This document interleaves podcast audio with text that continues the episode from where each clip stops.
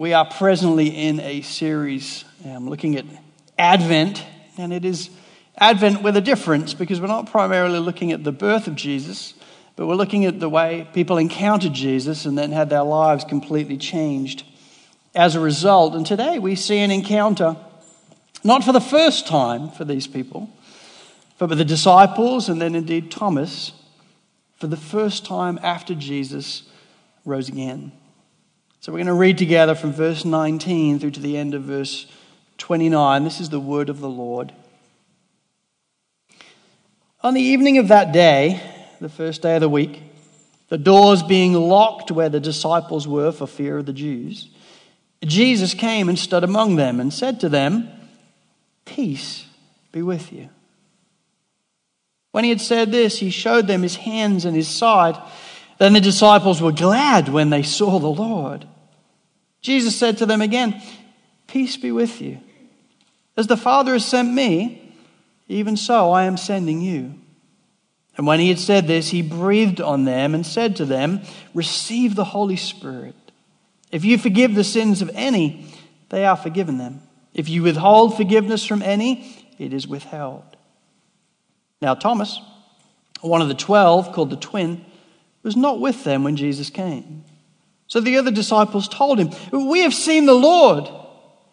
But he said to them, Unless I see in his hands the mark of the nails, and place my finger into the mark of the nails, and place my hand into his side, I will never believe. Eight days later, his disciples were inside again, and Thomas was with them. Although the doors were locked, Jesus came and stood among them and said, Peace be with you. Then he said to Thomas, Put your finger here and see my hands, and put out your hand and place it in my side. Do not disbelieve, but believe.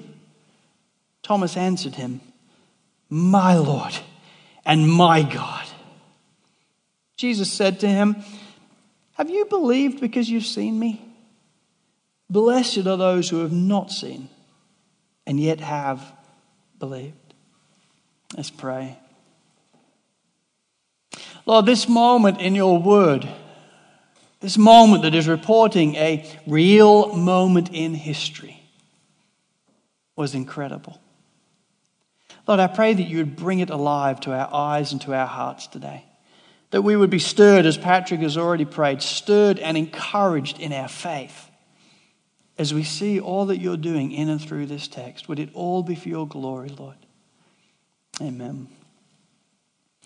You know, many years ago when I first came into pastoral ministry, I used to be a youth pastor. I used to work with young adults and youth, and I loved it. I loved working with young people. It was one of the biggest thrills of my life to see young people um, taking Jesus Christ as their Lord and Savior and then having their whole lives turned around as a result. I loved vast majority of it, apart from one weekend a year it was not my preference.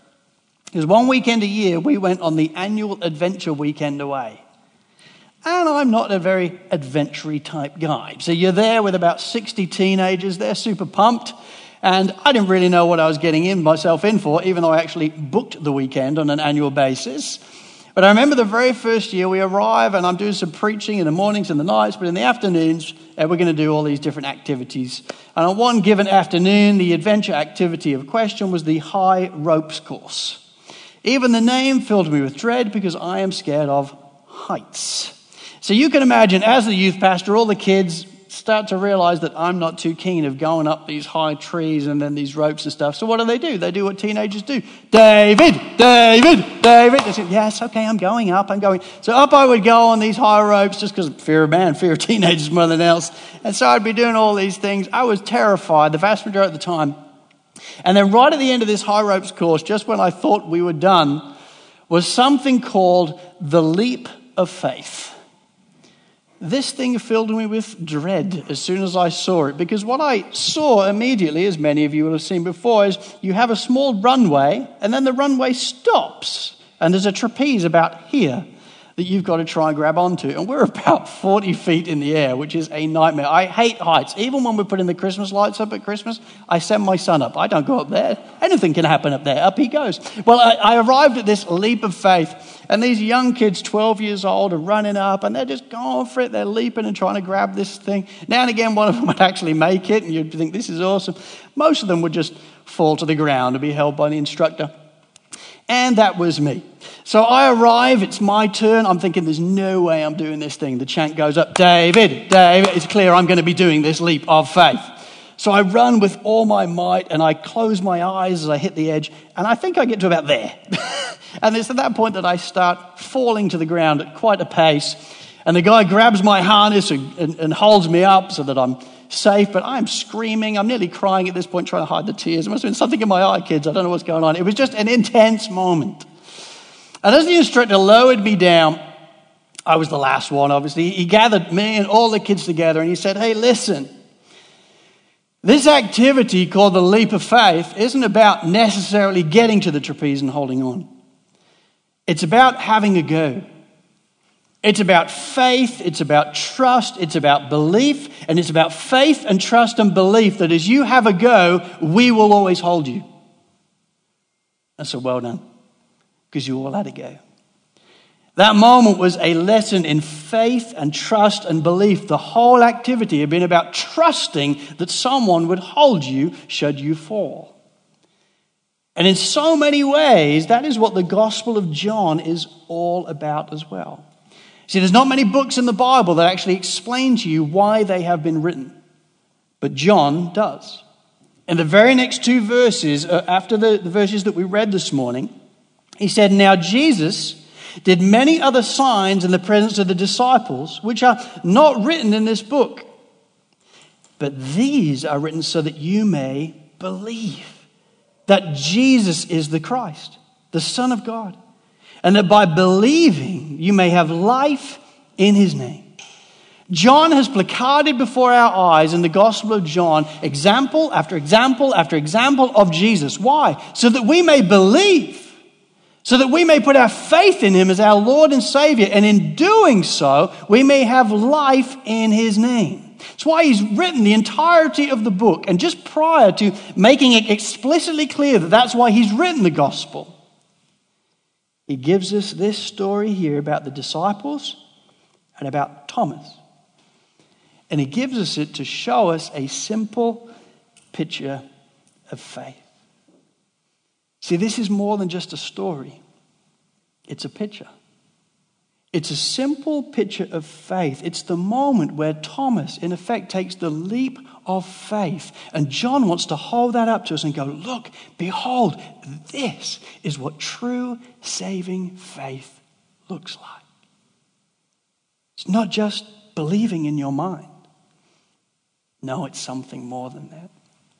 Right here in this text, we have a simple picture of faith which teaches us what true saving faith actually looks like. In fact, it actually even teaches us what it even takes for someone to believe. And such it is packed with wonderful information that I think will massively help us, whether we know Jesus or whether we don't, to be truly encouraged in our faith.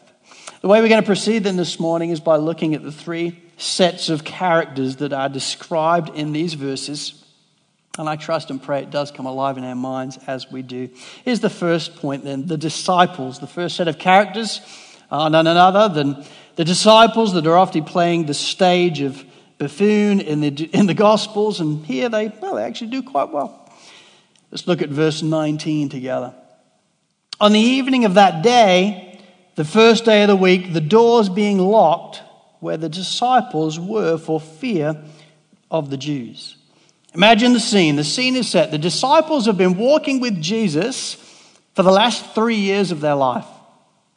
He is everything to them. He's their teacher, He's their friend. They want to be with him. They have seen him do miracles. They've shared numerous meals with him. They've laughed with him. They've been taught with him. And yet, incredibly, three days ago, he was arrested on the edge of the Garden of Gethsemane, and now he is dead. And three days on, the disciples are huddled together in a locked room hiding. They are grieving after the Lord. He's their friend. How, how could this happen? They're in despair, wondering what on earth happens now. They're in fear of the Jews. They're concerned. They grabbed him and they crucified him. They know that we were with him. They might do the same with us. They are fearful. They are despairing. They are afraid. They are in disarray. And then, incredibly, Jesus appears. It says there, verse 19 Jesus came and stood among them and said to them, Peace be with you. What a moment this must have been for them. Jesus miraculously gets in. It's not clear how. Does he walk through the door? Does he miraculously open the door? No one really knows. But what is clear is that door is locked and he is now in. And then he says to them, Peace be with you.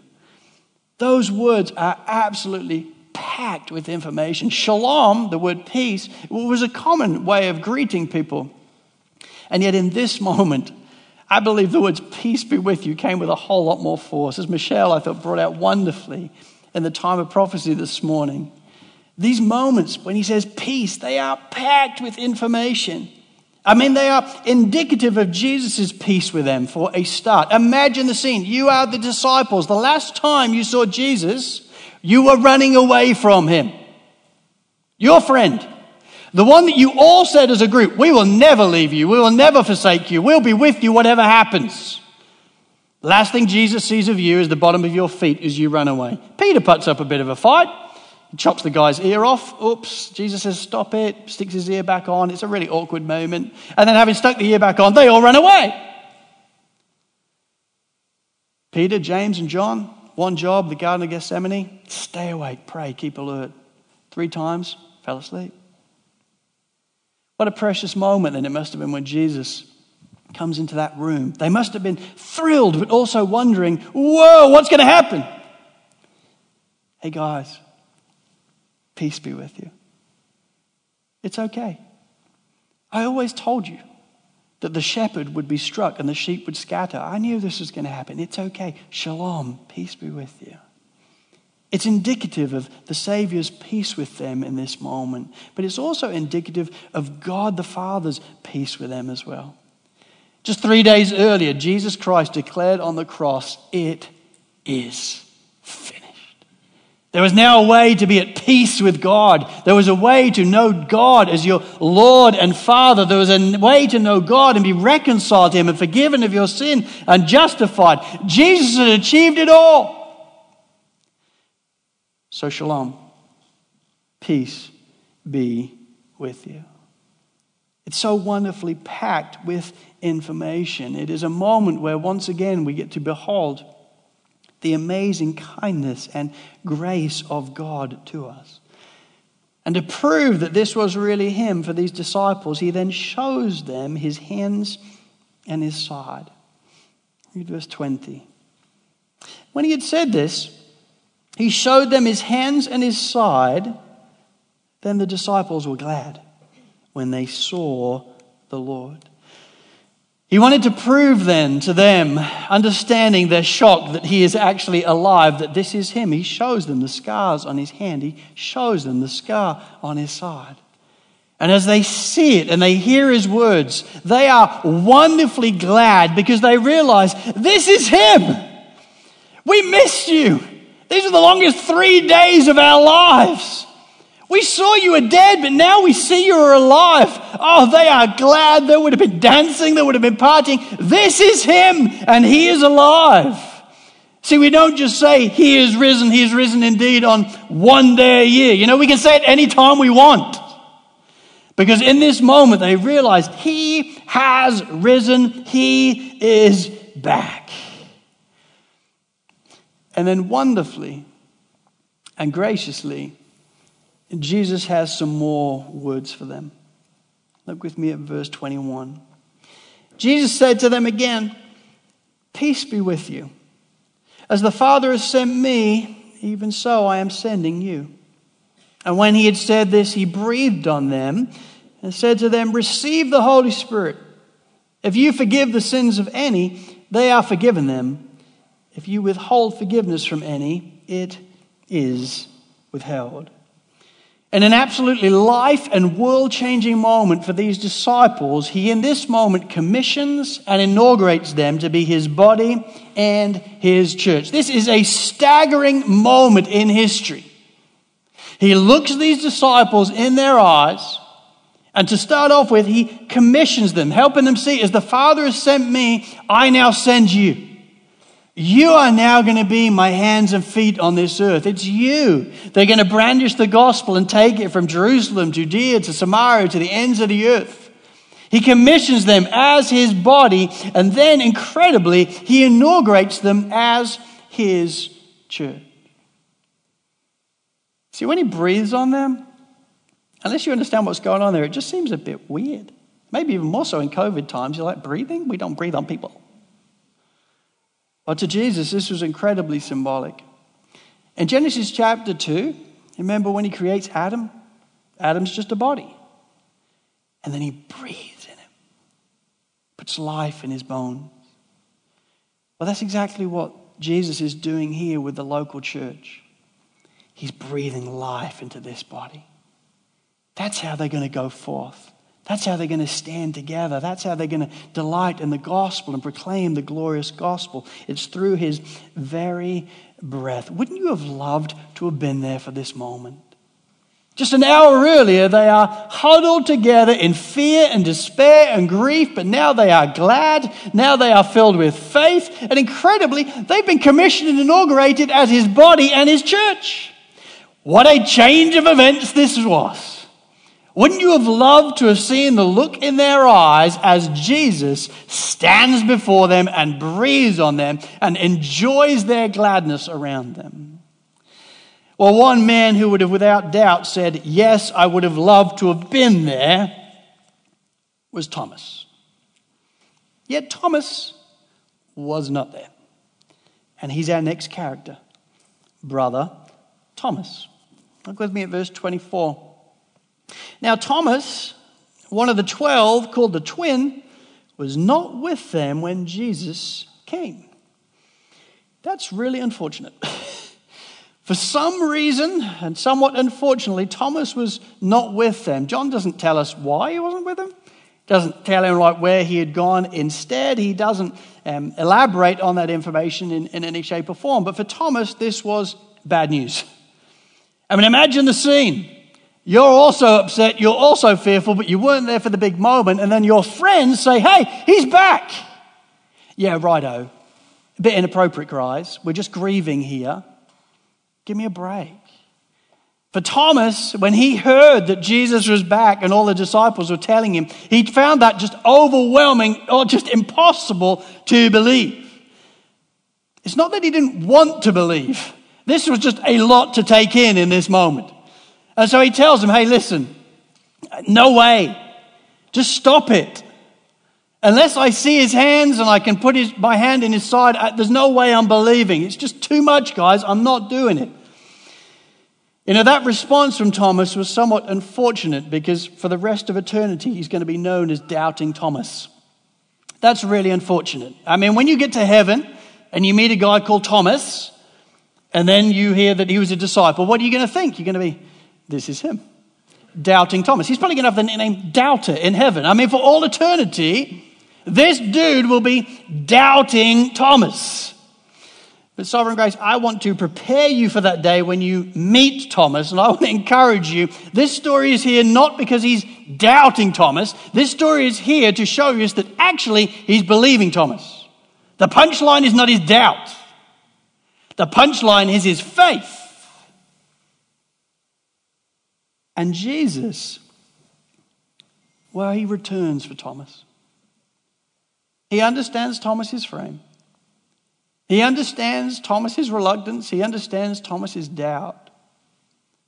And so this is what happens next, verse 26. Eight days later, his disciples were inside again, and Thomas was with them. Although the doors were locked, Jesus came and stood among them and said, Peace be with you. Then he said to Thomas, Put your finger here and see my hands. And put out your hand and place it in my side. Do not disbelieve, but believe. My friends, behold the grace and compassion and kindness of the Lord. God the Son knew the doubts of Thomas, He knew his weaknesses, He knew his frame, He, he knew his concerns. So, eight days later, He comes in again. Once again, the door is locked. He appears. Good news Thomas is in town. Hey, Thomas, peace be with you.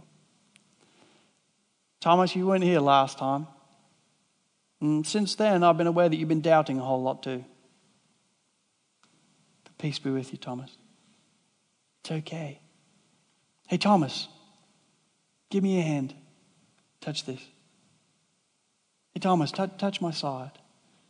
He knows what Thomas is thinking. He knows who Thomas is. He knows what's going on in his heart. So he, he wants to accommodate for all those different things. What a gracious and kind Savior he is, don't you think? He's not irritated. Thomas, I always told you I'd return.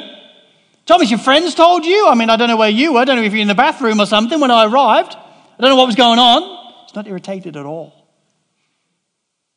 Thomas, I've come back for you. Peace be with you, Thomas. Here, touch.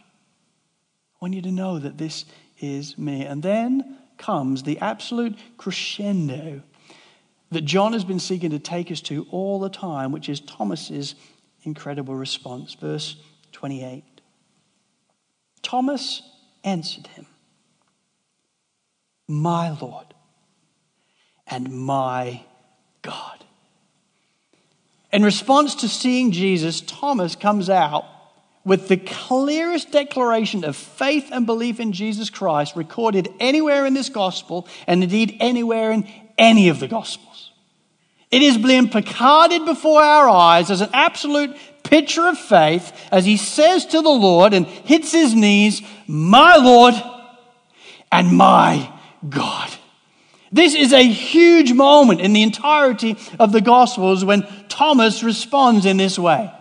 He starts with the words, Lord, my Lord. This is the word for sovereign and master and king. He understands in this moment, you are my king. I no longer want to live for myself and do what I want to do. I bow my knee and I take you as my master and my rabbi and my king and you are my God. This is where the Jehovah's Witnesses start panicking. I like the idea he's a teacher. Yeah, we're comfortable with that.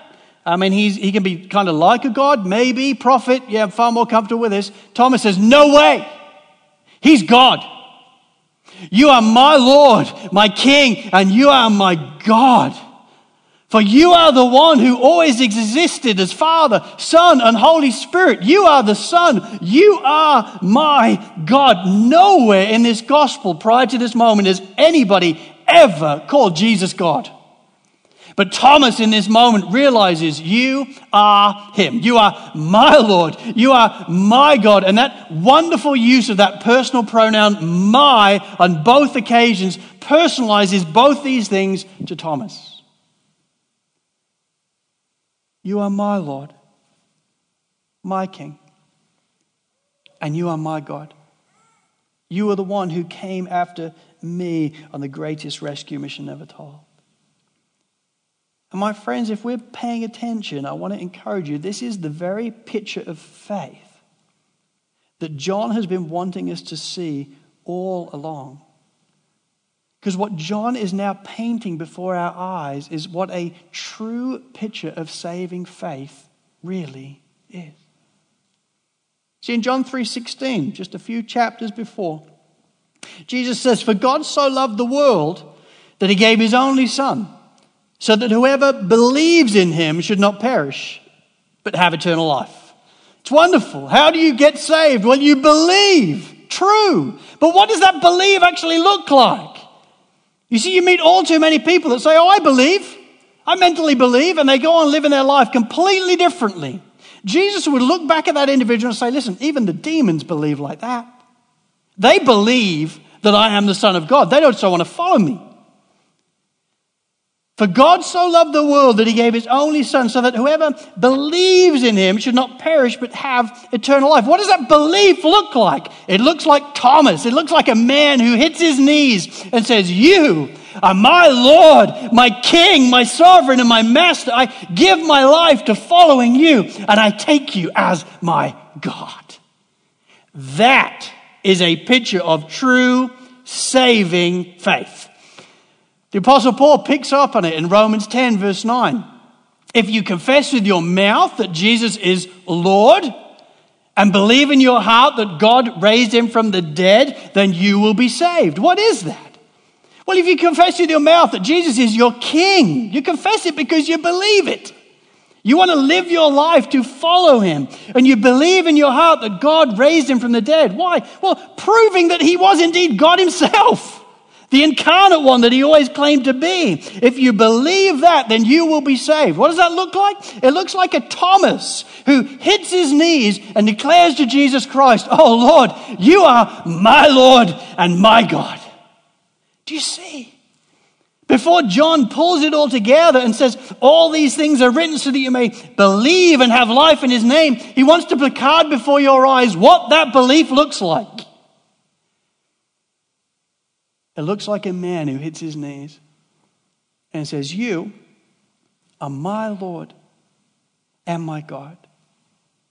It looks like a man who runs with all his might off a ledge trying to grab that trapeze. Not a man that just stands on the edge and thinks, Yeah, I believe, I believe, yeah, I believe, I'm going to get on. Now, that isn't faith at all. That's just speculation. Faith comes when you jump off the ledge and go, I believe, I believe you will hold me. I'm coming. That's a true picture of saving faith. It's so important that we understand that. And with that ringing in our ears, there's one more character that John wants us to see. And that is people and generations to come. Namely, us. At verse 29. Jesus said to him, meaning Thomas, Have you believed because you have seen me? The answer to that, of course, is yes. yeah, I didn't believe before I saw you, but now I see you. I do. I mean, I put my hands on your hands and I touched your side and say, Yeah, I believe because I saw. And Jesus says this Blessed are those who have not seen and yet have believed. That is one of my favorite verses in the entirety of the Bible. Because in that moment, I submit to you, it's when our faces and generations to come start to come into the story. See, Martin Luther once said, The Bible is alive, it speaks to me. It has feet, it runs after me. It has hands, it lays hold of me. We read the Bible without doubt. The Bible reads us, it comes after us, it pursues us all the time. And this is one of those moments in Scripture where you can feel it in a tangible way. Jesus is looking at Thomas in this moment, but after asking him, Have you, have you believed because you've seen? And the answer is yes. In effect, he's looking past Thomas to future generations future people, people like me, people like you, who will never actually see Jesus Christ in our earthly flesh, but who will hear about him from this word and will believe just like Thomas did, and as a result get saved just like Thomas was. It's a staggering moment. It's a moment when the Bible goes from 2D to 3D. It's a moment when the Bible goes from black and white to color because what we are looking at in verse 29b is us. So, my friends, if you're here today and you do not know Jesus Christ as your Lord and Savior, I want to encourage you the Bible still speaks today. It's still alive. It still has hands. It still has a voice. It still has feet. It's still coming after you today. And the message that it has for you right here is a call to faith, a call to belief, a call to take the leap of faith for yourself. See, maybe you're here today and you've been thinking, you know, if only I could see him, then I'd believe. And Jesus looks back at you in his word and says, you know what? You don't need to see me to believe. You simply have to hear about me and then respond and believe, proclaiming to be me to be your Lord and your God, and you will be saved. You know, for me, I was 20 years old when I did that. I did it several other times when I was a kid. Took him into my heart. Not quite sure where that means. Doesn't talk about it in the Bible, but that's the way I was taught. I took him into my heart. It's lovely. But I was actually 20 years old when I declared him to be my Lord and my God. See, at 19, I went, well, 18, I went to university in Cardiff. So I moved from England to Wales to study civil engineering. And after a year and a half, I was doing fine at university, but I met a girl. And after six weeks, I thought, this is the person I want to marry. So I left university and got a job. I was earning seven and a half thousand pounds a year, not a lot. Bought a house together, bought a car together, thought it was sweet. I thought my life was like Hollywood. Met a person, got married. Didn't ask anybody, parents or anything like that. No, we don't bother doing anything like that. Who needs that? I know, I, I, I know all things. I'm a fount of all knowledge. I'm 19. And then six weeks before we were due to get married, she called the whole thing off. She decided she didn't want to get married at all. She liked me, but didn't love me. Didn't want to spend the rest of her life with me. And my life came crashing down. See, prior to that moment, I was, as John Bunyan calls it, Mr. Facing Both Ways. In the church on the weekends, definitely in the world the other days. I couldn't really decide what I wanted to do. Kind of like both. I believed in God. Was he my king? Nope. But I believe he's there. I just want to do my thing.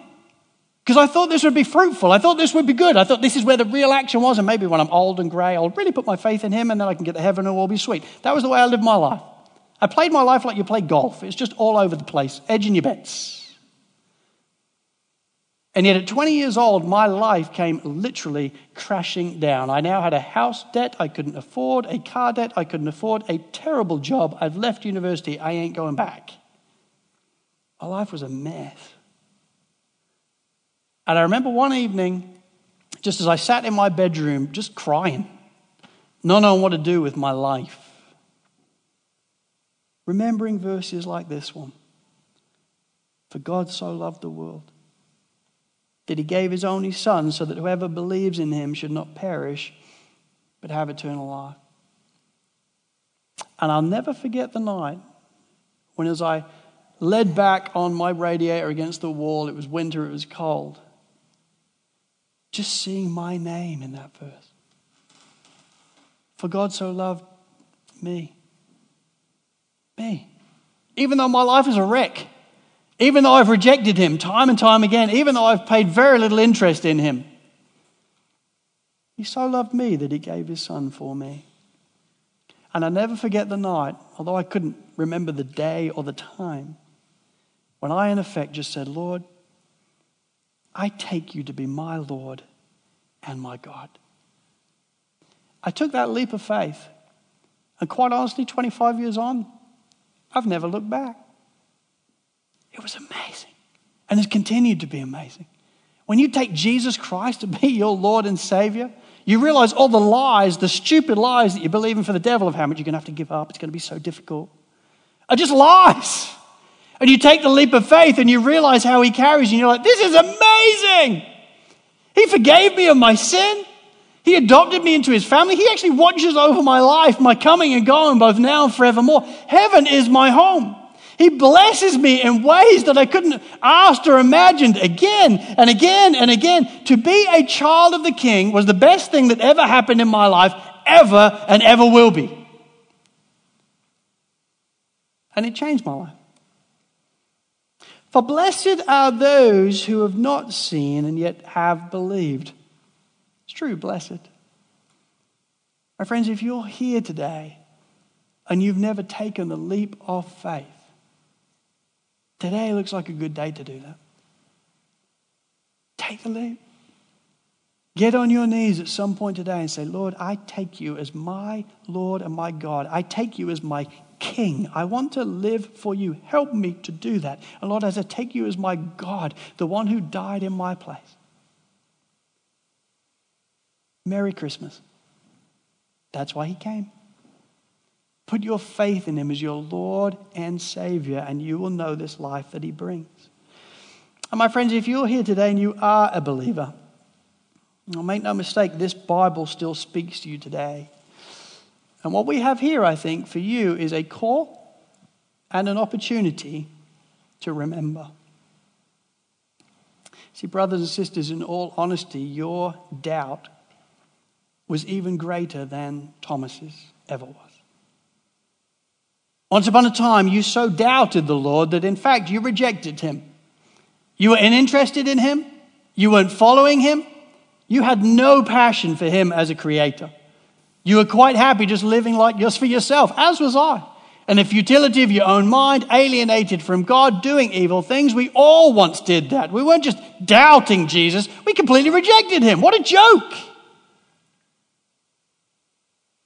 And yet it was that as an incredible and dark backdrop that caused him to come into the world and then be incredibly and miraculously born through the birth canal of a Virgin Mary on the greatest rescue mission ever told. Why?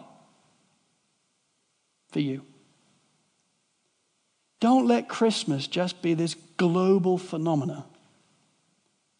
Be aware it is the moment when God came after you specifically. Meditate on that. Think about that. Don't let Christmas just go by at a rate of knots and give out the presents and eat the turkey and make a Boxing Day. We've got to get ready for New Year's Eve. We've got to get all the presents. Okay, great. But just stop a minute. Christmas is about one thing the coming of the King. And he came for you. Don't forget that. And delight in what you see. Let's pray.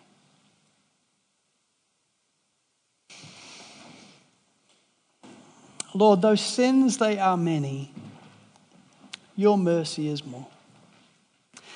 Lord, I thank you that you did come after us in an incredible way. You are the one who spins the galaxies. You are one who breathed out the stars.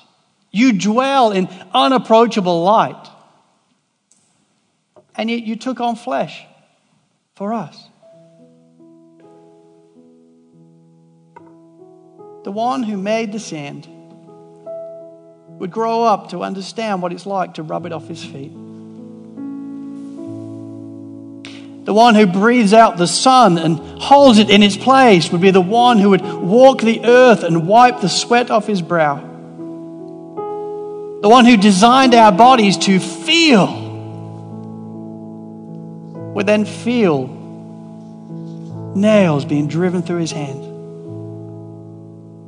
Lord, how can we thank you enough? Lord, help us as we navigate Christmas not to get so overwhelmingly focused on all the activities, not to get so overwhelmingly focused on COVID and lockdown and anything else. Help us to be obsessed with one thing you. Amazed in you. And as we behold you, would, be ama- would we be amazed in what we see? In Jesus' name, amen.